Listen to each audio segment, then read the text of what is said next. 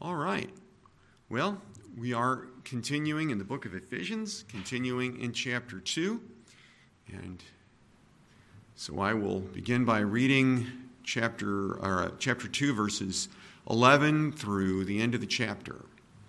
Therefore, remember that you, once Gentiles in the flesh, who were called uncircumcision by what is called the circumcision made in the flesh by the hands, that at that time you were without Christ being aliens from the commonwealth of Israel and strangers from the covenants of promise, having no hope and without God in the world. But now in Christ Jesus, you who once were far off have been brought near by the blood of Christ. For he himself is our peace, who has made both one and has broken down the middle wall of separation, having abolished in his flesh the enmity. Thank you that is, the law of commandments contained in ordinances, so as to create in himself one new man from the two, thus making peace. And that he might reconcile them both to God in one body through the cross, thereby putting to death the enmity. And he came and preached peace to you who were afar off and to those who were near. For through him we both have access by one Spirit to the Father. Now, therefore, you are no longer strangers and foreigners, but fellow citizens with the saints and members of the household of God, having been built on the foundation of the apostles and prophets, Jesus Christ himself being the chief cornerstone, in whom the whole building, being fitted together, grows into a holy temple of the Lord, in whom you also are being built together for a dwelling place of God in the Spirit. Okay, well, these first two chapters of Ephesians, you recall, uh, have the theme of in Christ, in Christ, in Him, in whom, in the beloved. We find that repeated again and again. That it's the great salvation that God has provided in Christ. And that's what uh, the apostle, through the Holy Spirit, is talking about in these first two chapters. And there are a lot of other things that he doesn't go into.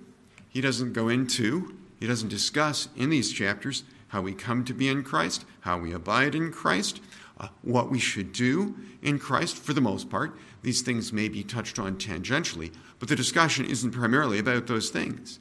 It's about the great salvation that is in Christ and what an amazing, marvelous, wonderful, great, surpassing thing this is. Huperbalon, right? Surpassing. Um, it is a great thing. And that uh, is uh, the motivational thing. You know, why should we be in Christ? Why should we seek salvation? Why should we uh, repent of our sin? Why sh- and so on? Well, look at this great salvation that God has provided in Christ. What a great thing it is, and He's done it for His glory as is fitting and proper and best for us. So now let's go into the verse by verse discussion here, verses 11 through 22. So begins by, whoops, what I wanted there. Just a minute. Ah, there we go. 11. Okay. So, um, continuing to discuss uh, what Christ has done for us, what God has done for us for his glory in Christ, he says, Therefore, remember that you, once Gentiles in the flesh. So, uh, the uh, salvation in Christ is all the more amazing when viewed in contrast with our previous state. And, you know, elsewhere in Philippians, Paul says, forgetting those things that are behind. And we don't want to dwell in the past. That's easy to do, especially, I guess, when you get old, because you have so much of it. And uh, you tend to think of your past a lot. And, uh, and to uh, sort of let past defeats drag you down and to feel like, well, I'm no good because back in 74 I did such and such, or back in 81 I did so and so. But uh, no, uh, those things are behind us. And so uh, forgetting those things is you're behind. But remembering only in this, in general terms, that we were once without hope and without God in the world. That we, we, where we came from was a position of hopelessness and a position of uh, not having anything to offer God. We didn't negotiate anything with God. We didn't negotiate any kind of deal. You know, I've got these very good uh, uh, things to offer you, God. I had nothing to offer God at all. And so remembering where we came from makes the, the greatness of our salvation all the greater. They were once Gentiles in the flesh uh, who were called uncircumcision by what is called circumcision made in the flesh by hands. In other words, they were not Jews. And uh, the members of the church there at Ephesus, uh, uh, Paul always went and preached in the synagogue first, but usually didn't get much of a reception there, sometimes some, and sometimes none. And uh, there may have, I suppose, been some Jewish believers at Ephesus, but they were overwhelmingly Gentiles. And uh, so he says, you know, you were once Gentiles, and uh, as man counts it. You know, as far as these outward observances, as far as the outward forms, the ceremonial law, and the requirements of the ceremonial law were concerned, you were Gentiles and not Jews. That's how man count things, but counts things, but God doesn't necessarily always count them the same way. So, verse 12, hmm, some clicks do it, some clicks don't. There we go. That at that time you were without Christ. So, again, the theme of these two chapters being in Christ, well, at that time you were without Christ, not in Christ. You didn't have Christ, and you were not in Christ. He says, You were aliens from the commonwealth of Israel, strangers from the covenants of promise, having no hope, and without God in the world. That's one of those verses that stands out in my mind when I think of verses that talk about our, our before Christ state, our, what we were without Christ, and having no hope and without God in the world. Aliens from the commonwealth of Israel, strangers from the covenants of promise. So, aliens from the commonwealth of Israel, the word there uh, is counted as foreigners by God's people, and really as, as resident, like a resident alien. You were, you might have been, even if you lived around them, you weren't a citizen, and you didn't have citizens' rights, and you didn't have citizen status. Not any longer. Strangers from the covenants of promise. Outside of God's Old Testament promises, God had made all sorts of promises in the Old Testament. Well, Gentiles, uh, unbelieving Gentiles, they're not for you. Sorry. Uh, you know, as unbelievers, uh, out without Christ, uh, they were outside of those covenants and they were outside of those promises. Sometimes people take some of the Old Testament promises to Israel and, and perhaps may universalize them a little more than is desired. And, I, and then I think sometimes people get after their fellow believers too much for taking things out of context. You know, there's that famous verse that everybody likes to quote I know the, the plans that I have for you, and so forth, which was a statement made in the first instance directly to Israel about after I bring you into captivity under the Babylonians for all these years, then I'm going to bring you out. I have these plans for you that are good. And so, right, and that was to Israel. However, I like to say that's, that's the kind of God we have, and that's the kind of way he deals with his people. And I think I've told you the story about my friend Phil and, and, and my friend Patrick, and how Patrick and I were talking.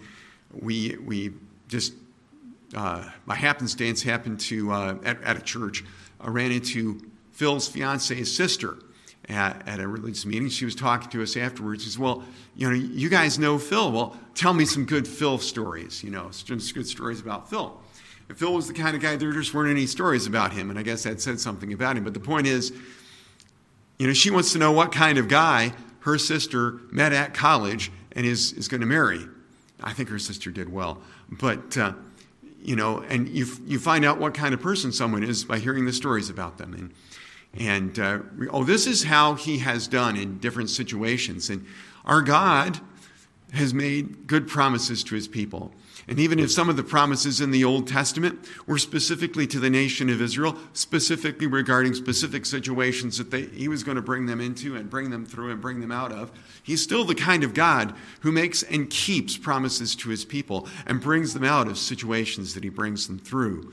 But once upon a time, the these, uh, Gentile, these Gentiles in Ephesus and these Gentiles here in Irving, Texas today, once upon a time, were strangers from the covenants of promise. And, uh, you know, aliens from the commonwealth of Israel. You know, when God's people met together, we didn't belong among them. You've probably been places where you, you didn't belong. Uh, maybe. Maybe you're just blessed and fortunate. You're one of those people that you always feel like you belong any place you go, some kind of super extrovert. Now, I'm kind of a super introvert.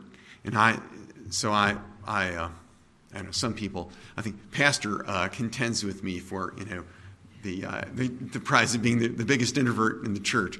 But, uh, you know, I tend to feel like I don't belong in even places where I do. Like, I don't belong here. I'm an imposter. I, I don't really belong here. And, uh, but, you know, that feeling that you get, and if you're maybe if you're an introvert, maybe even if you're an extrovert, you've had it in some places like, was I supposed to be in this meeting? And this is the Gentiles among, you know, among God's people. They get among the Jews. Of course, the way the Jews did business, they'd let you know real quick you didn't belong here. So all of that was true of them. They were God's promises, not for you guys. Uh, Christ, you don't have any interest in Christ once upon a time. Don't have any, don't have any claim on Him. Uh, aliens from the Commonwealth of Israel, strangers to the covenants, without hope. So they had, um, uh, they had no uh, basis for expecting good things in the future. No reason to think anything good might happen to them in the future and they knew it. You know, in the Greek world, uh, the, there was an idea of life after death, but it wasn't a good idea. You know, it wasn't our idea exactly of hell, of eternal conscious torment and fires that aren't quench, quenched. Not like that. Uh, it, so it wasn't biblical, but it was a view of hell that saw, or, or the life after death, Hades, the abode of the dead, where it was a dark and shadowy existence.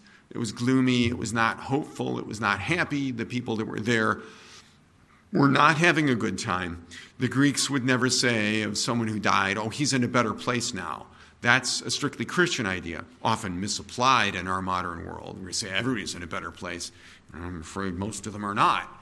But um, uh, the Greeks had this idea no, it's a worse place, it's a bad existence, it's dark, it's gloomy, it's unpleasant. It's not hopeful at all. So much so that when the Hellenistic, uh, speaking of the era in which he lived, philosopher uh, Epicurus wanted to come up with a, a philosophy of um, don't worry, be happy uh, just, you know, how to have happiness in life, because that's the only thing that counts. By the way, Epicurus sounds extremely modern. He sounds like just, just uh, yesterday's mail.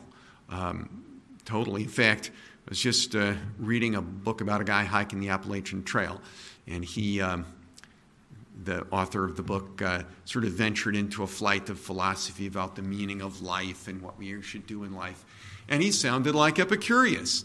But now the thing is just to free the body from fear and the mind, or excuse me, free the body from pain and the mind from fear, and just be happy, because that's all there was in life. And why can you be happy? Because after death, there's nothing. So we don't have to worry about death because um, we don't exist now in the realm of the dead, and, and when we're dead, we won't exist. That's it. You're not going to go and dwell in Hades in this gloomy abode of the dead where everything's gloomy and sad. No, you're just going to cease to exist. And Epicurus is picking up on the writings of another Hellenistic philosopher, a guy named, um, goodness gracious, I think Democritus, who said everything is just, uh, it's all particles. That's nothing, the world is nothing but particles. Why doesn't he sound modern too? He said everything, everything, everything is made up of little particles that are so small they cannot be split. So he called them unsplittables, and, which is atom. You can't split them. And, uh, well, it turned out you can, although um, you get a bang out of it if you do. But um, just anyway, it's all materialism. And when you die, you die like a dog dies and you go out of existence. And that was the most hopeful thing they could come up with. Hey, says Epicurus, be happy. There's hope after you die, you totally go out of existence and you never know, think, or feel anything ever again. Now, maybe it's just me, but I don't think that's very hopeful. I think that's a dreadful thought. I, I, think that's horrifying. And I did, I remember as a, as a little boy, I mean young, I mean preschool, the idea that if you might die, and, and if that you, and of course I knew that that wasn't the case because I had been taught. I don't remember when I was first taught where, what would happen to unbelievers when they died and what would happen to believers when they die. And I knew about that. But I knew also that many of my fellow human beings believed that when you died, it was just nothing, over, end of existence. And I thought that was a terrifying idea, horrible. That's what they've got for hope. That's what the unbelievers then, you know, these Ephesian Gentiles before Christ and our fellow human beings today, most of them, I guess, most of them, at least they say they do, believe it's just they go out of existence and that's it. Hmm. Wow, if that's all they've got for hope, and that's without hope, without, without God in the world, uh, with no knowledge of the one true God who made the world, so that the folks in Athens put up an altar to the unknown God because it just seemed obvious to them there must be some other God. I don't think we've got them all here. We've got altars to all kinds of gods, but there must be one we don't know because none of these gods account for. I don't know if they quite figured it out the way they should, according to Romans 1, but uh, there must be an infinite creator. Now, by the way, they had got that far. Plato came up with that. The Greek philosopher Plato, he said, well, there must be, um, I guess Plato would be considered a Hellenistic philosopher also, but eh, nah, nah, I don't know. Anyway, Greek or Hellenistic. Anyway, Plato um, said, yeah, there's an infinite, there's a sort of an infinite God, the unmoved mover, because there has to be. I mean, it's sort of a philosophical necessity. He was right that far. Yes, there's a philosophical necessity that there be an infinite God.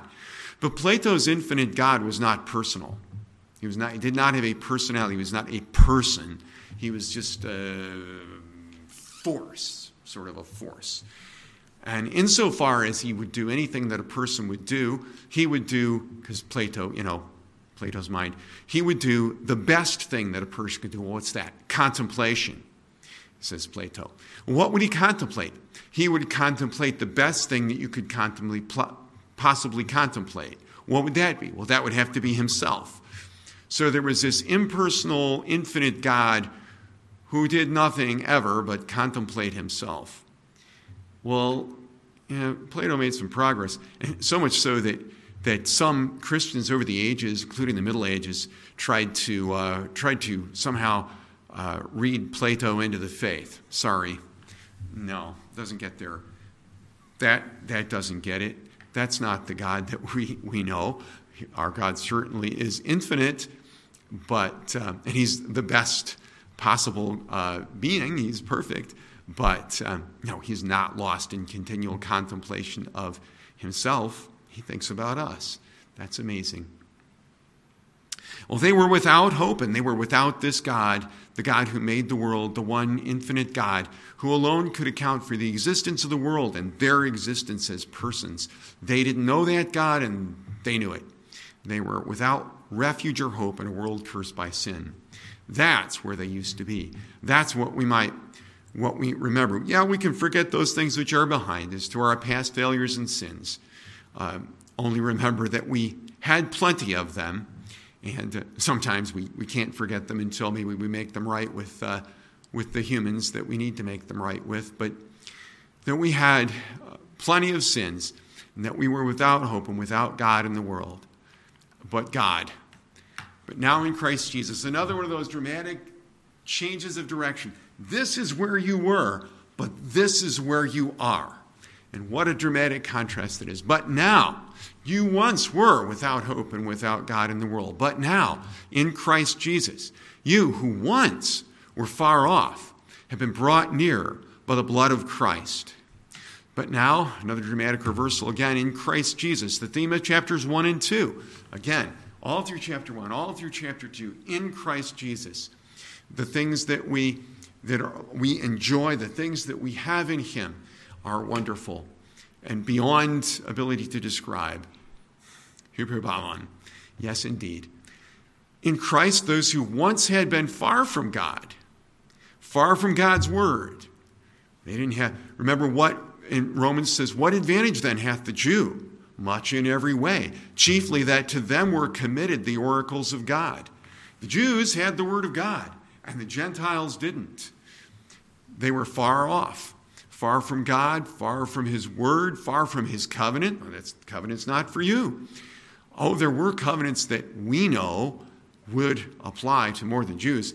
In your descendants, God said to Abram, shall all the nations of the earth be blessed. So it was for the whole world and the seed of the woman, and that's all of us. So the promises were there, but they were far off from them. Uh, and they were far from God's people. Now they had been brought near to all of those by the blood of Christ, by Christ's suffering and death on the cross. Not by his blood while it was still coursing through his veins, uh, but by the fact that he shed his blood by suffering for us and taking upon us all the guilt of our sin when he had no guilt of his own. By that we are brought nigh, and they were brought nigh too. For he himself, verse 14, is our peace, who hath made both one, and hath broken down the middle wall of separation, having abolished in his flesh the enmity, that is, the law of commandments contained in ordinances, so as to create in himself one new man from the two, thus making peace. He himself. Uh, this emphasizes the, the word order in the Greek, emphasizes that it is he and no other. He and he alone, Christ himself, is our peace. He does not merely make peace or bring peace, he is peace by who he is and what he did. That he is the Son of God and the Son of Man, that he tasted death for all men, that, and thus he makes peace between us and God and between us and our fellow man, who, especially those who are in Christ also. And that means also, and specifically in this verse he's talking about, between Jews and Gentiles. Now, that may not strike us as forcefully as it would have struck them and struck many people at many times, because many times through history, Jews and Gentiles have not gotten along particularly well. It's been said that no absolute ruler, as Francis Schaeffer said, that no absolute ruler, no totalitarian state will tolerate people who have another absolute by which to judge that ruler or that state and its actions. And the Jews had it. And so that tended to make them rather obnoxious to rulers who wanted to have all power. A ruler that wants to be God is not going to appreciate people who remind him that that position is already filled and that they're not accepting his claims to that. And so that made the Jews unpopular. But truth to tell, sometimes the Jews could make themselves unpopular by arrogant attitudes towards the Gentiles and by the kind of thing that we see in the Judaizers, and that um, we bump into sometimes. We see it popping up a little bit in the book of Acts, where um, some of the Jews are saying to Peter, well, How could you go in and, and actually preach to Gentiles? Well, Gentiles, whoops, we don't want Gentiles to be saved. Um, and that you get that attitude from some of them sometimes, and especially, you know, Paul would go to the synagogue and he'd tell them about salvation through Christ, and some were like, yeah, and some were like, eh, nah, nah, uh-uh.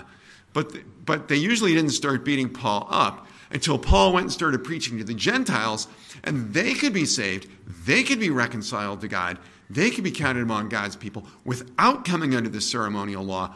Oh boy, then watch out. And the Jews, you know, take unto themselves certain lewd fellows of the baser sort, and uh, and you know, then there's going to be trouble because we sure don't want those Gentiles to get in. And there had been a lot of enmity between them. So Paul says, He is our peace who has made both one. And that's where one of the ways, and there's a number of places it comes up in this verse, the next, and maybe the one after, that he's talking about Jews and Gentiles, because both. So we've got two groups being made one. And uh, this of Jews and Gentiles says you you were far from God's people. Now both are going to be made one. It's broken down the middle wall of separation, and the commentators who understand these things tell me that the middle wall of separation, the construction there, uh, and, and the first phrase of verse 15, having abolished in his flesh the enmity, suggests that the middle wall of separation was composed of or was made of the enmity, the hostility between Jews and Gentiles. So, this hostility that was there, that the two groups hated each other and despised each other, uh, he says he has broken down that wall of separation, that there be no more enmity, hostility, hatred between Jews and Gentiles. He's abolished in his flesh the enmity, that is, the law of commandments contained in ordinances, the ceremonial law, the all these uh, things from circumcision to uh, various other things that the Jews had to do as matters of ceremony. For example, and I know it gets a little tricky when you start coming to uh, specifics sometimes. Specifically, this is ceremonial, and specifically, this is not ceremonial, and you get into trouble. And I know sometimes there's the what one of my favorite Bible teachers calls the UPSA principle, UPSA, Universal Principle Specific Application. So uh, some of the, um, for example, one example that he gave of that is like uh, not plowing with an ox and an ass or an ox and a donkey yoked together because they pull at different speeds. And um, he said that this it would be cruel to them because uh, they pull at different speeds. The yoke would get torqued and it would be hurting their necks, and they would be suffering. So the specific application is not to be gratuitously cruel to uh, to living beings, to, to beasts, animals. But um, anyway, it can be tricky. I know saying, well, this is ceremonial law and this has been fulfilled in Christ and other things aren't. And it's tricky and we want to have charity there and be careful about that. But there are things that we have been given to understand specifically. For example, circumcision uh, made abundantly clear that is not a matter of, of uh, law or pleasing God anymore. That is no longer uh, required. Another thing is uh, the dietary restrictions on clean and unclean animals. You know, the Jews could only eat animals that had a cloven hoof and that chewed their cud. So cows were okay because they had a cloven hoof and they chewed their cud. Rabbits chewed their cud, cud but they didn't have cloven hooves, so rabbits are right out. You can't eat the rabbit. Um, let's see what. Uh, can, can you eat a camel? Can you eat a camel? I'd rather not. I believe can't, I can't even remember what a camel's hooves looked like. Oh, it doesn't matter. But um, the point is, um, that's out. And remember that that was uh, shown to Peter when he was on the roof of the house of Simon the tanner there in Joppa, and the sheet was let down from heaven three times with clean and unclean beasts in it, and uh, apparently uh, maybe just all unclean beast because Peter, if there had been a clean beast in there, I presume Peter would have got up, you know, in his dream and and uh, would have eaten, killed and eaten as ordered. But there must have been no clean beast in there. And Peter says, Well, I've never eaten an unclean beast. And, and the voice from heaven said, What God has cleansed, don't call, com- uh, don't call unclean. So uh, that is a matter of ceremonial law. That has been removed. And by the way, thus, when people today, for example, there are people who say, Well, um, but you know, if, if you eat shellfish, you can't condemn homosexual behavior because uh, the Old Testament law condemns shellfish. So that's a dietary restriction specifically lifted in the New Testament.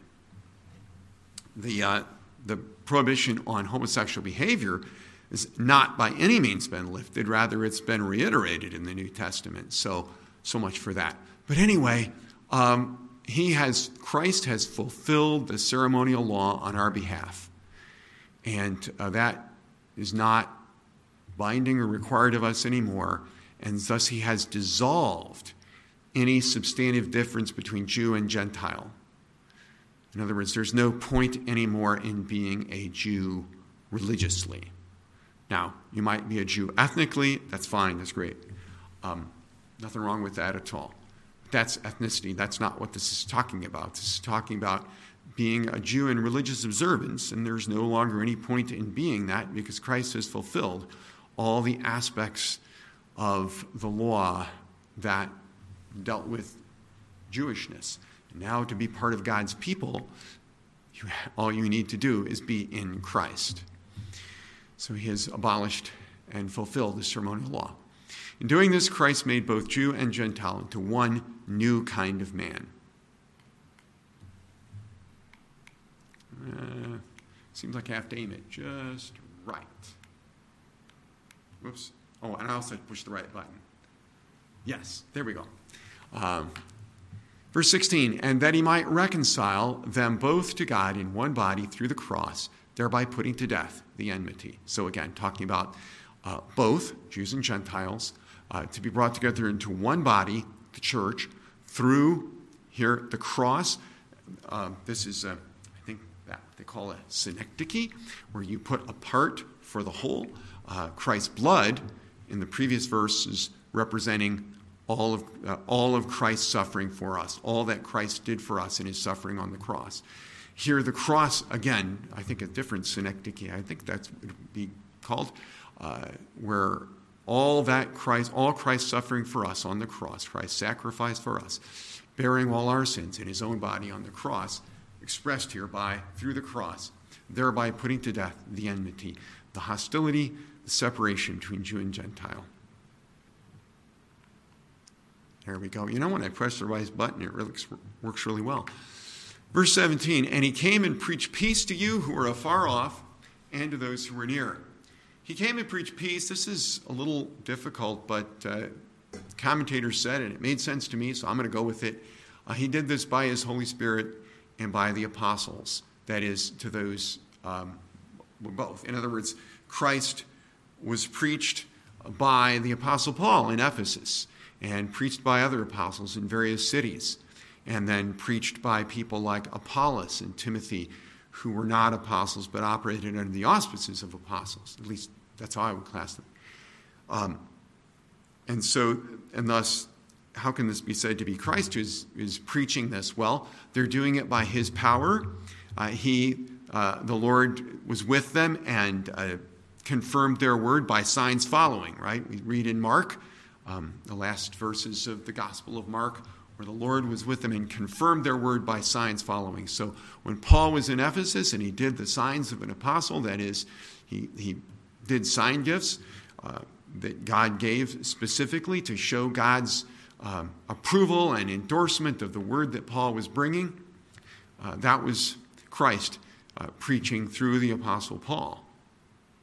Okay to those who were near and to those who were afar off. The Gentiles were afar off. They're far from God, far from the covenants and promises and the Word of God and everything else. The Jews who were close, they had great advantages in every way, chiefly that to them were committed the oracles of God. But without Christ, they could not be saved. And this is important because, um, speaking now of religious Jewishness, okay, not speaking of ethnicity. But, well, I guess this statement would actually hold true. No Jew is ever going to be saved by his Jewishness, um, rejecting Christ. Now, before Christ, um, those good, observant Jews who were looking forward to the one who was promised, the one who would come, the promised seed of the woman, uh, i.e., Christ, they were saved through that. But since Christ has come, there's no salvation in any other.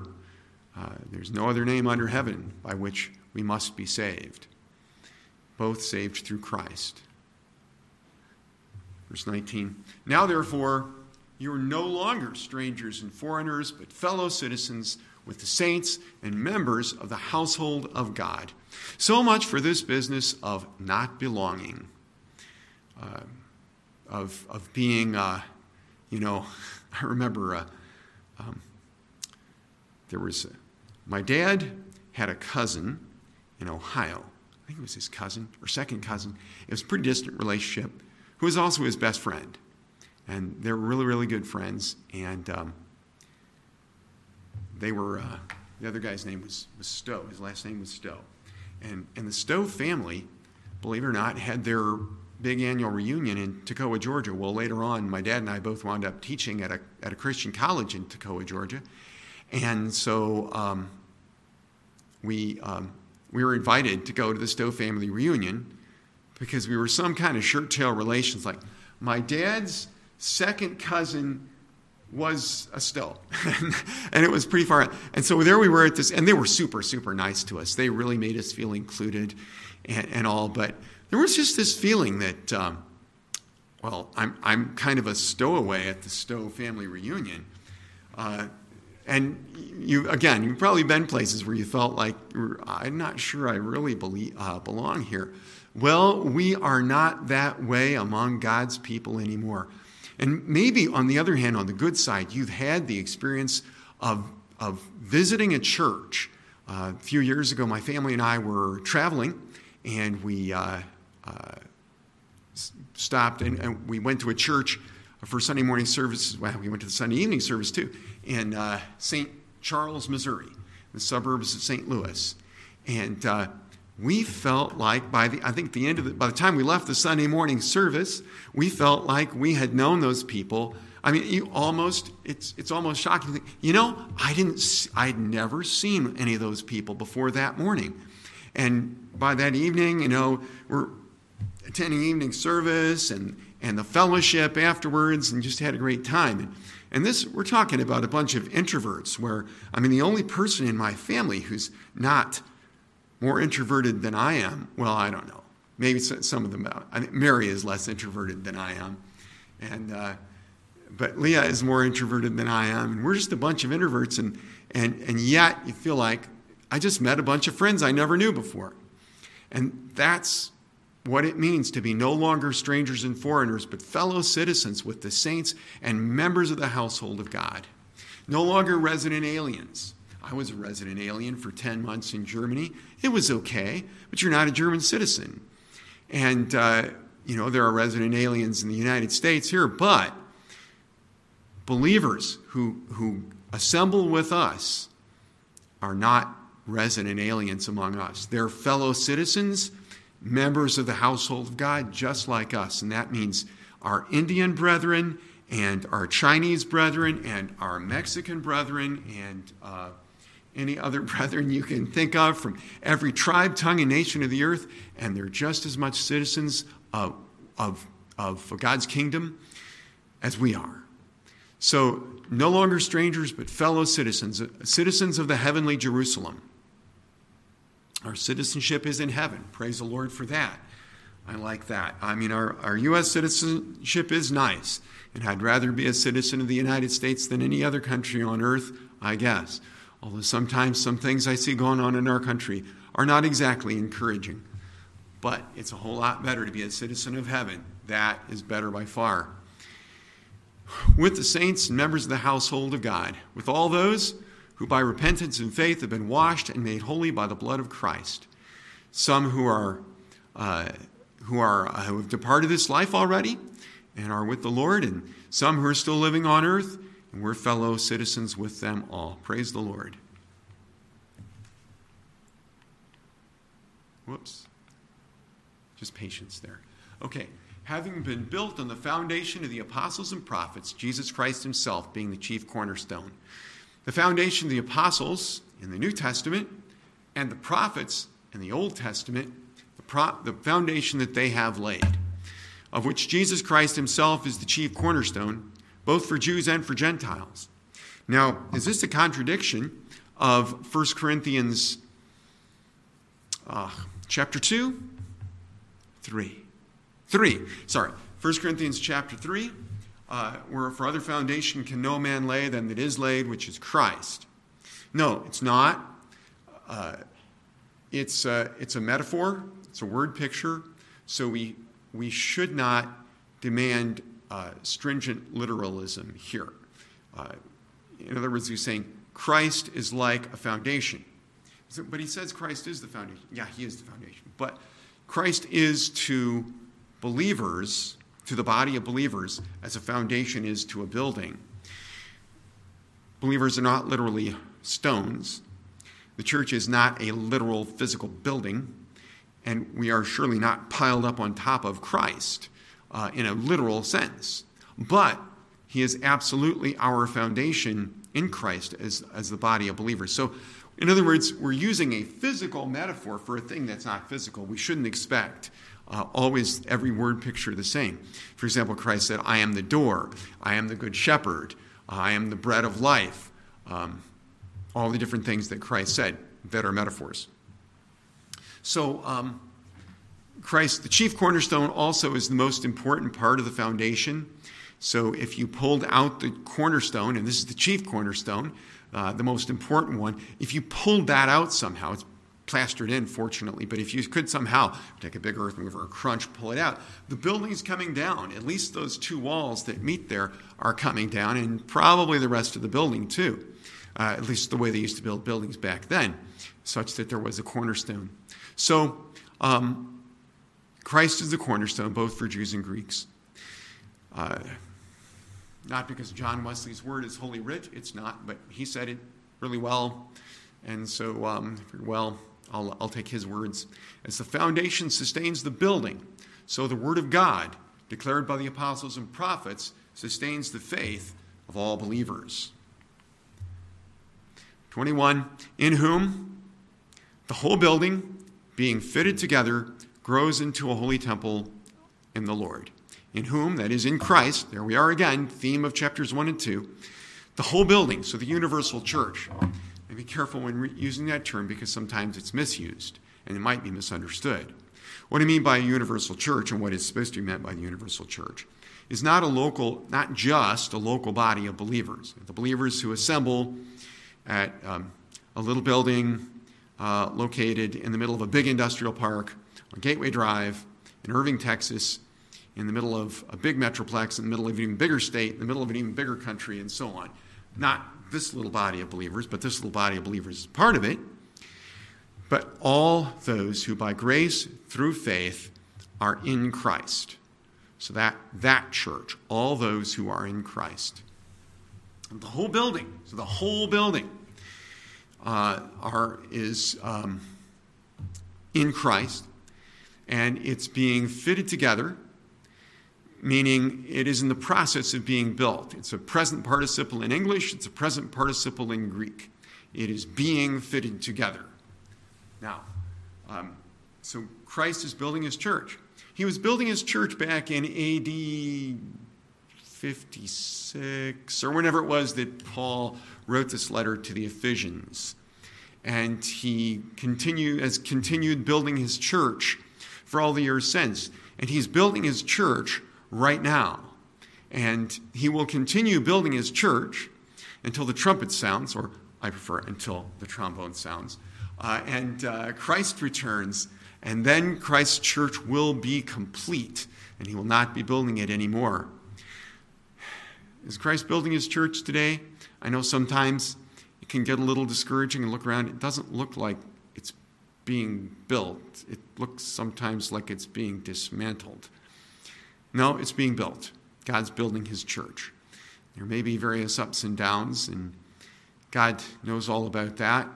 God's going to do the sorting out of the wheat from the tares, and that doesn't mean to say that anybody who might be in one place and is presently in another place is a tare. I don't mean to say that at all.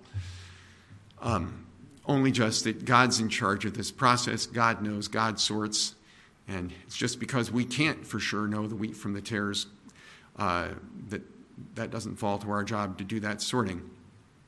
But uh,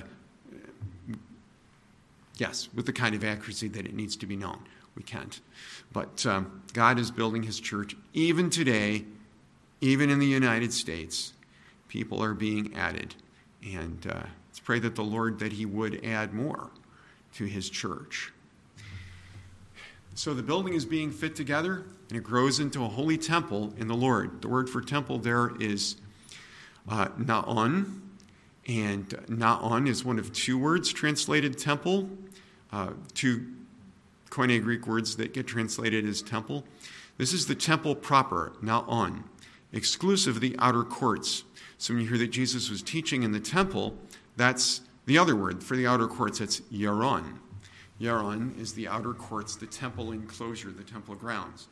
But Na'on is the temple proper, the holy place and the holy of holies, into which the priest entered once a year. Uh, it was that was the temple in which uh, Zacharias was ministering when uh, the angel Gabriel appeared to, Gabriel appeared to him and, and told him that his wife would bear a son. That temple, the Na'on. And this is the Na'on, the temple proper, the place where God dwells. The place where God dwells. So God dwells in his church. Now, we know that God dwells in believers, and God dwells in the church, that is, in the assembly of believers. And um, now I know it was part of a discussion about church discipline. He said, Where two or three are gathered in my name, I'm there in the midst of them. And um, although that was for a specific purpose, I think the universal principle is when, when two or three do gather in Christ's name, I think he is in the midst of them. And you, you may believe there's, but I think it's true even when they're not gathered just for church discipline. He did make the promise, though, that when you gather for church discipline, I will be in the midst of you. I think he's in the midst of us the rest of the time, too. Now, again, what does it mean God is present? Because, you know, the psalmist said, Though I take the wings of the morning and dwell in the uttermost parts of the sea, even there you're with me. So God is present everywhere.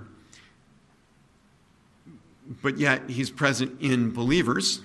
The Holy Spirit indwells believers. And he's present when his people assemble in his name. Well, um, let's see, this is on the next slide. So let me just click to the next slide, which is good because it's time to anyway. All right, computer. There we go. 22. In whom you also are being built together for a dwelling place of God in the Spirit. You also, you Gentile believers living in Ephesus, and the rest of you Gentile believers who are going to be reading this later in Texas or Missouri or someplace. Uh, all the rest of you, you uh, who are in Christ, are being built. You, as individual Christians, are being incorporated. So it doesn't mean he's building you as Christians. Now, he is, that's another story, but that's not what he's talking about right here. He says that you, as individual Christians, are the components, the bricks, the building stones, timbers, or whatever, that are being built into this building, the church. Not literally this church building that we have, which you need to work on repairing uh, after the, the great storms, but here he's talking about the, the church, a dwelling place of God in the Spirit, a place where God, and this is what it means for God to dwell and be present someplace. And again, I thought Wesley said it well, so I quoted him. Wow, can't improve on his words. Displays his presence and is worshiped and glorified. So, God displays his presence among the assembly of believers. And that's why it's good for us, if we can, to assemble with believers. Is God present in us as individual believers? Yes. And if we were on a desert island and couldn't get off and we're stuck there or stuck someplace else or in a prison cell or something, God would manifest himself individually, um, uh, you know, to us as, as needed.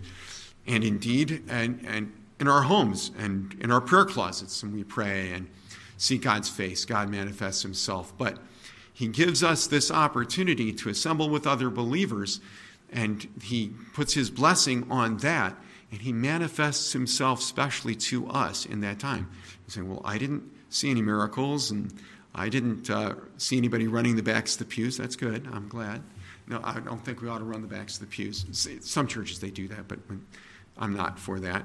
But um, no, I didn't see anything extraordinary. Well, uh, you're not going to see it but you should feel it, hopefully, that God specially blesses us and ministers grace to our hearts. That is, He strengthens our hearts and He gives of His enabling power to us to strengthen us to be able to go victoriously through the next week. Uh, he does that to us among the assembly of believers. And it wouldn't have to be in a building, although it's nice to have a building. But if we had to assemble out in the woods someplace, Uh, well, if the believers assembled together in the woods, God would minister his grace to us there. He would display his presence. He would be glorified in the assembly of believers, and he would be worshiped. Praise the Lord. That's all for today, so let's close with prayer. Our Father, we thank you for your blessings to us. We thank you for your word. We thank you for your church that you are building, and we pray that you would add to it more. We pray now that you bless the service to follow. Be with your servant as he brings us your word. We ask these things in Jesus' name. Amen.